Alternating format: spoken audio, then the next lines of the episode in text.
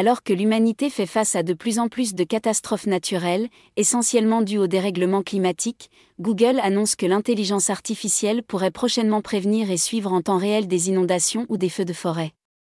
C'est au terme d'une conférence sur l'intelligence artificielle que Google a fait le point sur les domaines dans lesquels celle-ci était amenée à bouleverser nos usages. L'un des aspects les plus concrets concerne la prévention des catastrophes naturelles. À la veille d'une nouvelle conférence internationale sur le climat, COP27, Google va donc pousser encore plus loin son utilisation de l'imagerie satellitaire, afin de former des modèles d'intelligence artificielle, aptes à identifier et suivre l'évolution des feux de forêt, notamment aux États-Unis. Sur le même modèle, Google souhaite également développer une nouvelle plateforme capable de prévoir les inondations, en se basant notamment sur l'analyse des prévisions météorologiques. Baptisée Google Floodhub, elle alerte sur tout risque de crues exceptionnelles, notamment en Amérique du Sud, en Afrique subsaharienne et en Asie. L'idée est à terme de pouvoir envoyer des alertes aux inondations aux populations locales.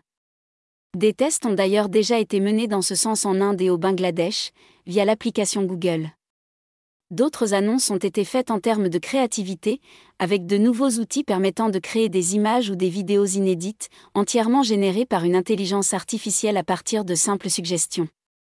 En matière de santé, Google travaille aussi à ce qu'une intelligence artificielle puisse aider à détecter les fréquences respiratoires et cardiaques de n'importe qui, avec un simple smartphone.